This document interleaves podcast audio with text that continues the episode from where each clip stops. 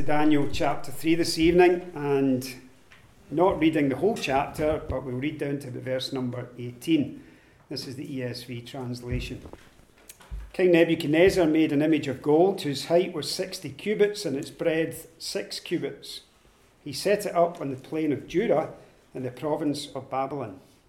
Then King Nebuchadnezzar sent to gather the satraps, the prefects and the governors, the councillors, the treasurers, the justices, the magistrates, and all the officials of the provinces to come to the dedication of the image that King Nebuchadnezzar had set up. Then the satraps, the prefects, the governors, the councillors, the treasurers, the justices, the magistrates, and all the officials of the provinces gathered for the dedication of the image that King Nebuchadnezzar had set up, and they stood before the image that Nebuchadnezzar had set up. And the herald proclaimed aloud, "You are commanded, O peoples, nations, and languages, that when you hear the sound of the horn, pipe, lyre, trigon, harp, bagpipe, and every kind of music, you are to fall down and worship the golden image that King Nebuchadnezzar has set up.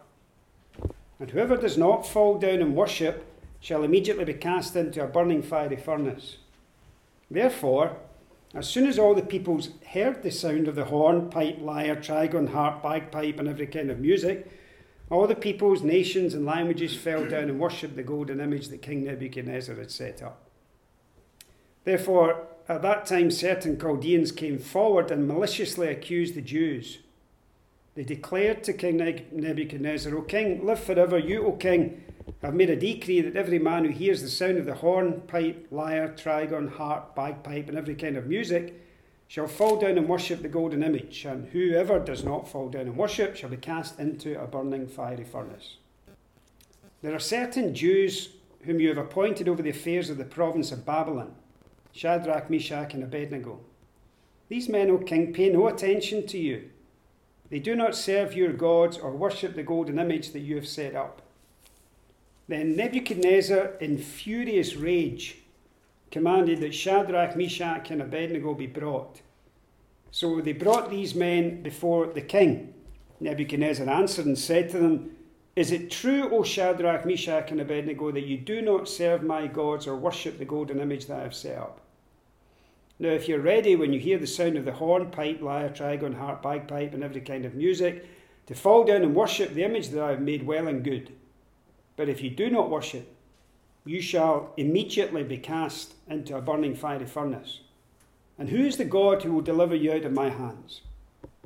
Shadrach, Meshach, and Abednego answered and said to the king, "O Nebuchadnezzar, we have no need to answer you in this matter. If this be so, our God whom we serve is able to deliver us from the burning fiery furnace, and he will deliver us out of your hand, O king. But if not, be it known to you, O king, that we will not serve your gods or worship the golden image that you have set up." Then Nebuchadnezzar was filled with fury, and the expression of his face was changed against Shadrach, Meshach, and Abednego. He ordered the furnace heated 7 times more than it was usually heated. Now that will do a reading. That's what you call a cliffhanger, although I think most of us know what happens, but nonetheless we'll leave the narrative there. In the New Testament, there are warnings against idolatry right throughout the New Testament, and indeed the Old. For example, in 1 Corinthians chapter 10 and verse 14, Paul writes to the Christians there at Corinth and says, "Wherefore, my dearly beloved, flee from idolatry." John has similar warnings in his writings. In 1 John 5 and 21, for example, he says, "Little children, keep yourselves from idols." This is a section of Daniel that deals with idolatry. It's such an obvious example of idolatry. Well, what is idolatry? I mean, this is the sort of thing that you might imagine if you were to speak about idols. Perhaps your mind will go to a religion that has physical idols that people lie down before or offer things to. And perhaps that in your mind or my mind is what idolatry is. But behind that is idolatry. That's a manifestation of it. But in essence, what is it? Well, I think it would be this: the worship of anything other than the true God, the living God. So, for example, in Romans chapter 1, this is the charge that's brought against all humanity in verse 21 through to verse 25. And the culmination of that charge is that they exchanged the glory of the immortal God and worshipped and served created things rather than the Creator. So people who worship and serve things that have been created rather than the God who created them are engaged in idolatry. More than that, in Colossians chapter 3 and verse 5, Paul says this: "Mortify therefore your members which are upon the earth." Now, this is the authorized version of that verse, and it's got a cracking word in it, and I'll try and pronounce it correctly.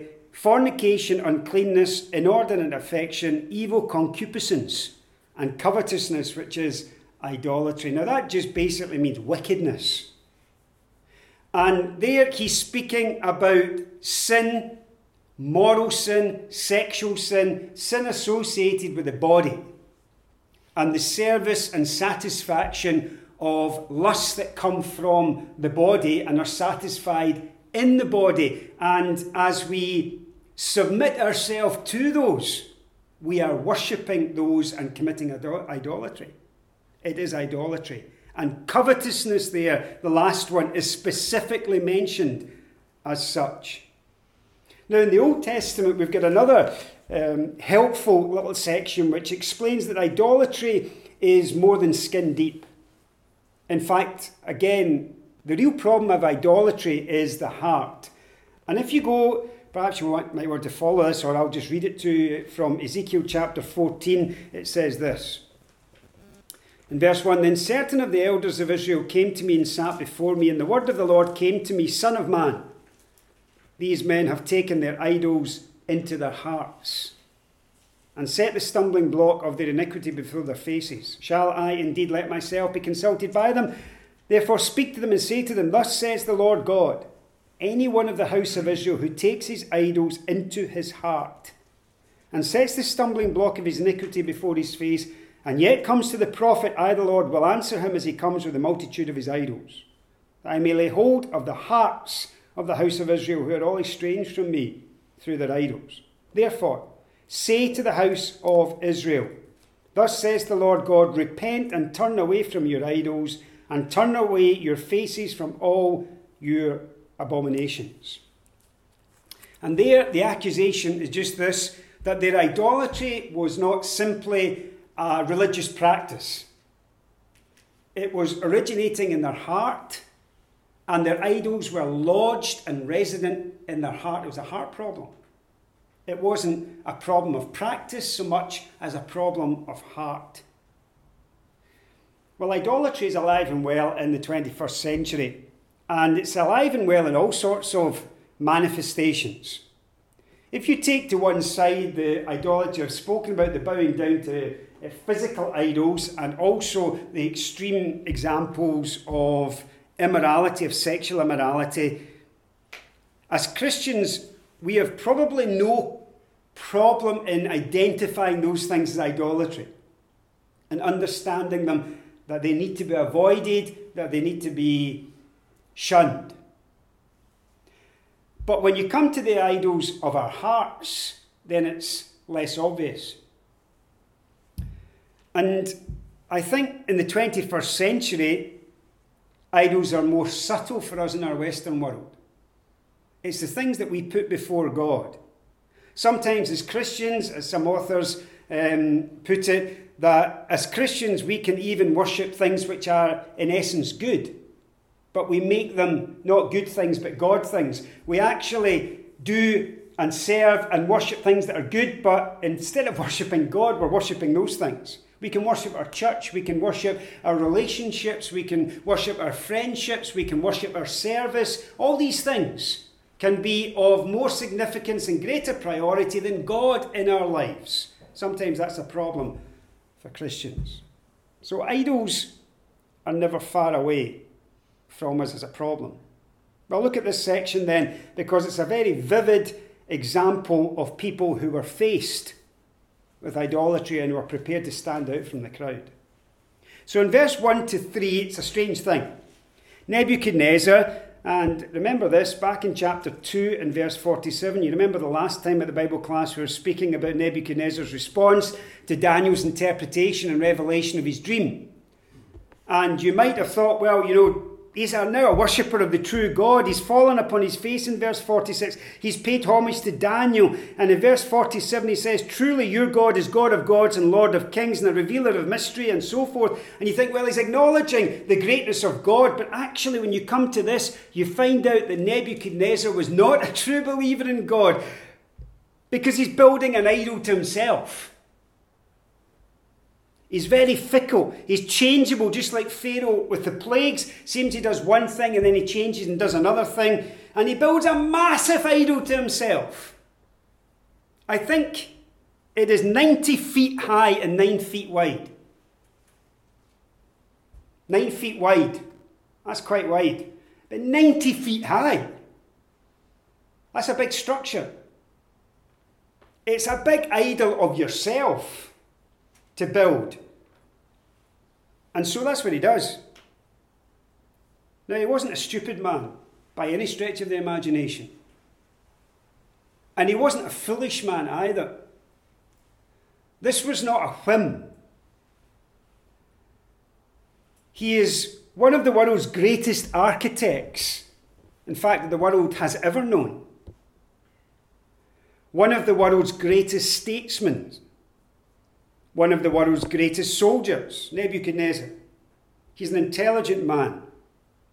He is king of kings over an empire. So what is he doing?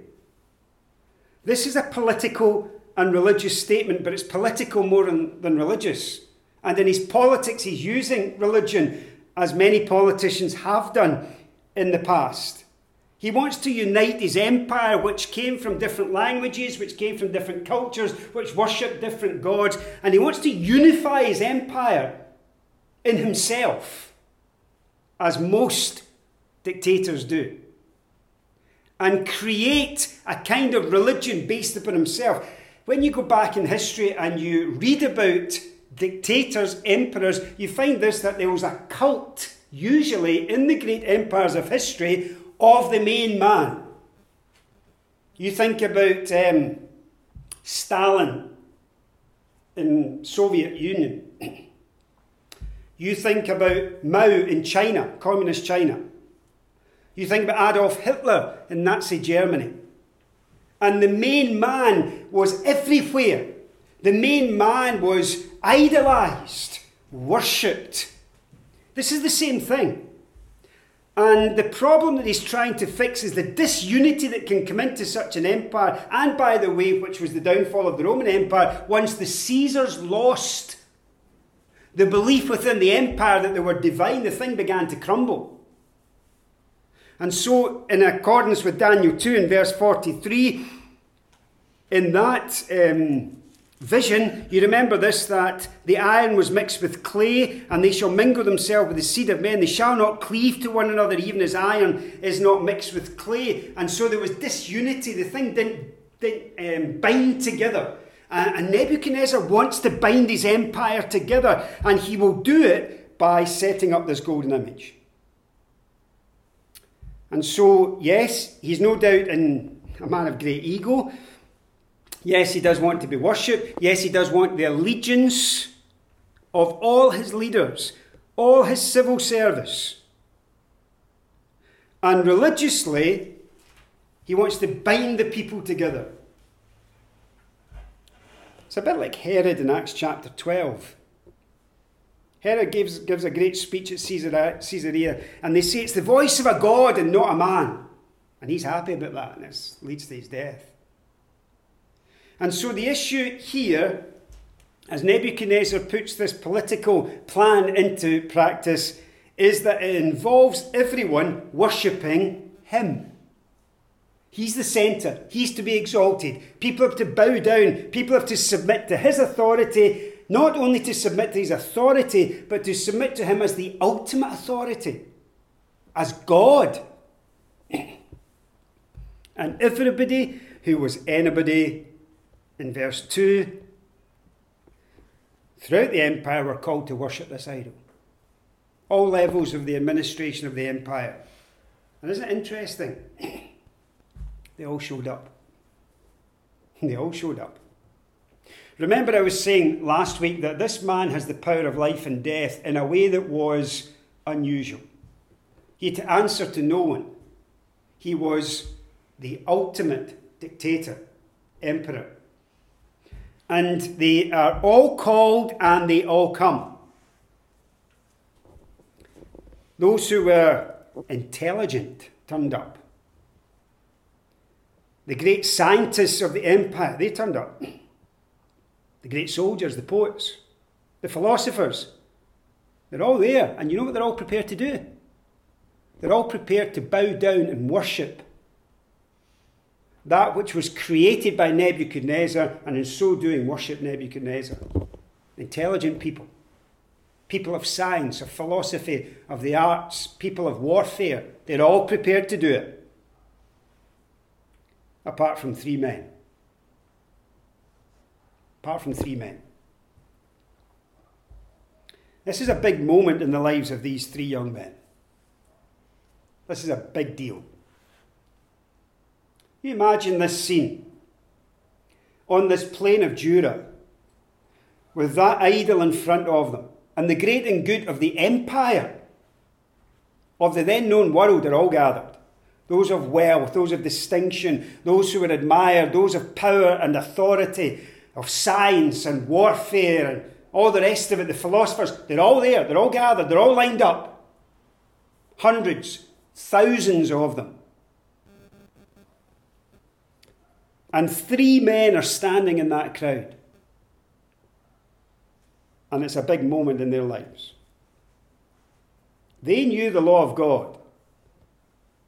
And they knew the law regarding this act that they were commanded to do of idolatry. You think of the pressure on these three young men. You know, sometimes we think about peer pressure. Think about the peer pressure. No one is going to see them. There's only three of them. There's not an audience to applaud them. There's three of them. In the midst of all of that. Surely you would understand if they bowed the knee. Surely you would give them a pass because of the pressure. What are they meant to do? Offer their lives and sacrifice their lives and no one will even know anything about it? Of what significance would that be? Of what importance would that be? What value would that be? You know, that has been an issue for martyrs throughout history for the cause of Christ. People who've been martyred in places that no one's known about. People who've been martyred in prison cells and concentration camps and gulags out in Soviet Russia. People who still are being martyred for the cause of Christ, and they're only known by who? Well, usually by very few. Three men under pressure. And Nebuchadnezzar makes this edict, and it's like synchronized worship. At the precise moment, he wants absolute submission and absolute precision. You see, you think about the Nuremberg? I think it was. In 1933 through 34 through 35, 36, the Nuremberg rallies, when Hitler would have all of his followers lined up and drilled, and all the black shirts of the SS and all the army were there and all the rest of it, and the lighting and the flags. You see images of all of these things, all choreographed. Impressive stuff. And Nebuchadnezzar expects everyone, when the music plays, to bow down. And failure to do so is a treasonous act. Huge external pressure to conform. Who would want to stand out in that crowd? This isn't being called a name. This isn't losing your job. This is losing your head. Who wants to stand out in that crowd? Usually what happens is this. In a situation like that, even people of great intelligence, even people of great moral integrity, as far as this world is concerned, most people bow to the system. We see it in our day. The dissenting voices to the moral direction of our society are few and far between. Very few buck the system. People are afraid to lose their job. People are afraid to lose their career. People are afraid to be, shamed online and all the abuse that comes. People are afraid of all of that pressure. And Christians the same. In business, in employment, afraid to bow before the modern day God of tolerance and acceptance. The idol before which many people are bowing, even if they don't believe it to be so. There was probably about 75, according to some writers in any event, young people like Daniel, of Daniel's standing and his circumstances taken into captivity. 75, according to some writers. There certainly were more than 4. Yet only 4 of them are presented as being uncompromising in the face of this sort of pressure. Only 4. That's not to say there weren't others, but there's only 4 presented as such. And these were elevated to positions of authority within the Chaldean Empire and perhaps were more vulnerable as such and subject to the jealousy and envy of the other Chaldeans, which evidently was the case here. And these Chaldeans, what they do is this, in verse number 8, after it's all said and done and everyone's bowed down, certain Chaldeans come forward and maliciously accuse the Jews. That word accuse is literally to eat the pieces of. It's an expression. It's not a legal expression. It's not a formal accusation. It's like a kind of animalistic desire to rip someone to shreds. And they come, demonstrating the appalling sin of envy, obviously. And they make their accusation. Now, their accusation is interesting because it's not accurate. The accusation is just this. They say to King Nebuchadnezzar, first of all, O king, live forever.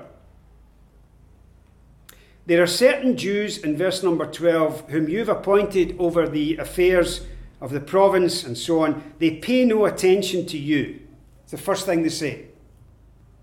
They pay no attention to you. Now, that wasn't true. They had unquestionably fulfilled their responsibilities to the king and had been promoted as a consequence of so doing. They were good citizens of that Chaldean Empire, people of responsibility, diligent, no doubt. So that wasn't true. But the second part of the accusation is this: they do not serve your gods. Now, that was true. They, thirdly, do not worship the golden image that you have set up. That was true as well. So one part wasn't true, 2 parts were true.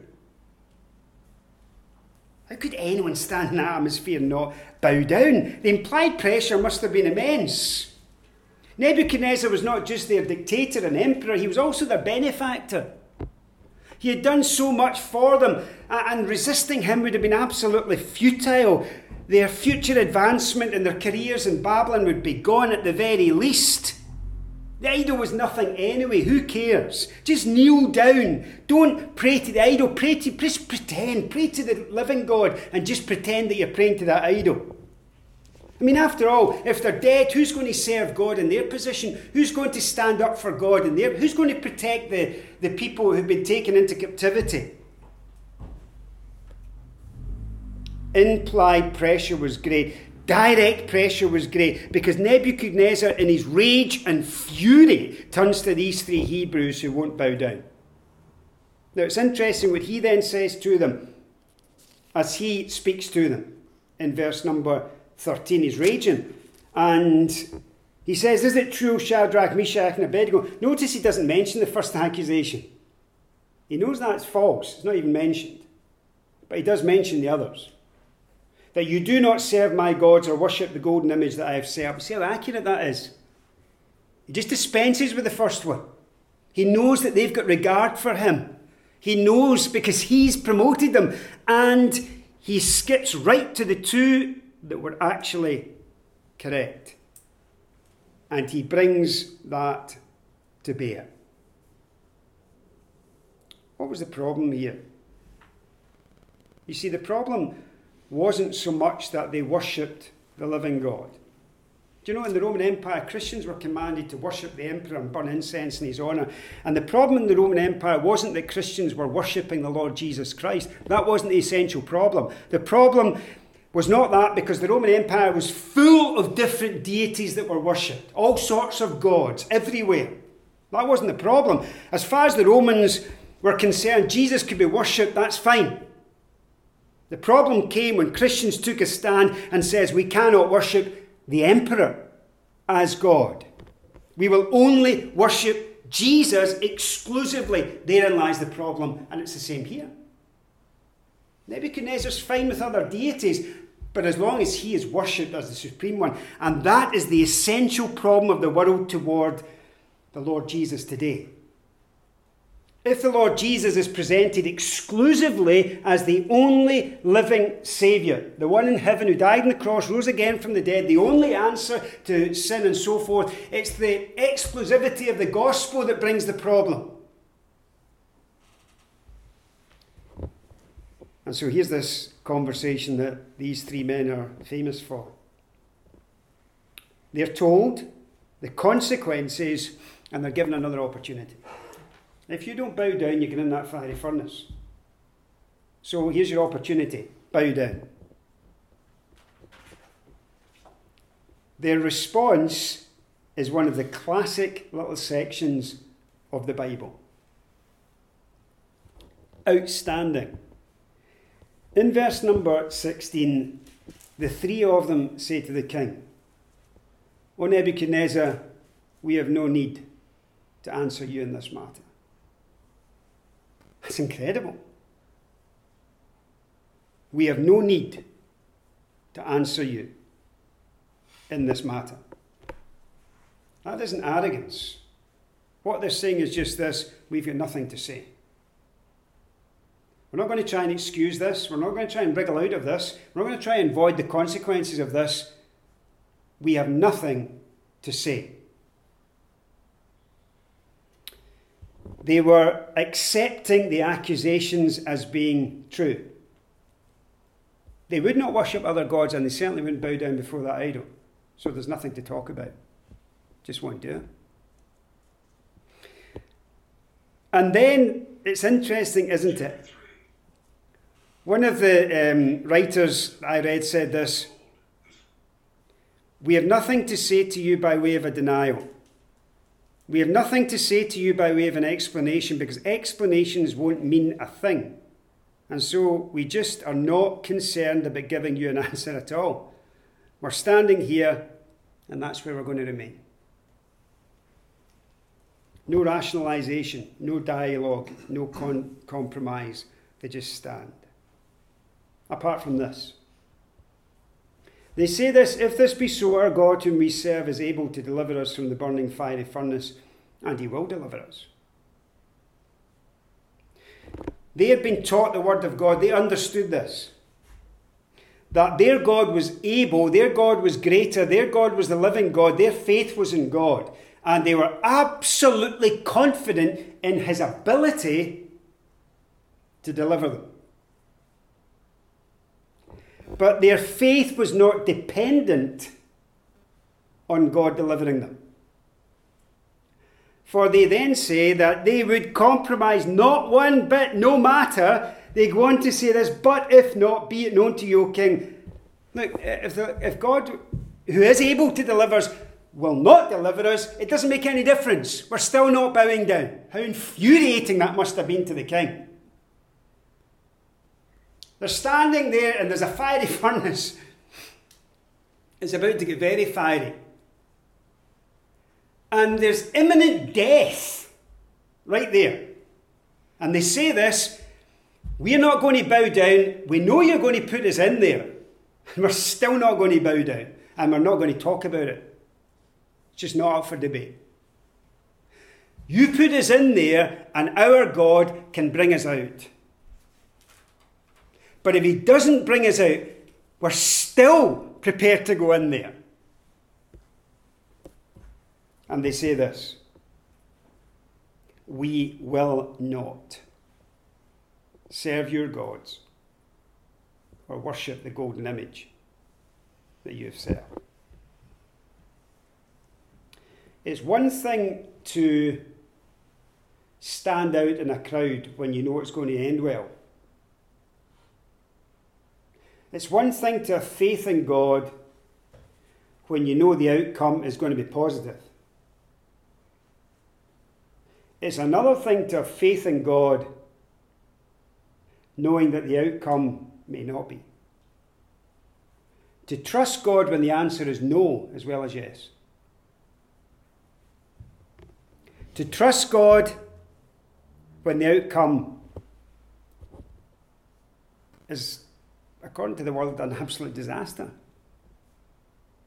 To put it into kind of normal everyday life in some parts of the world, to trust God and not compromise when you lose your house, you lose your job, you lose your health, you lose your family, to stand there and say, I will not.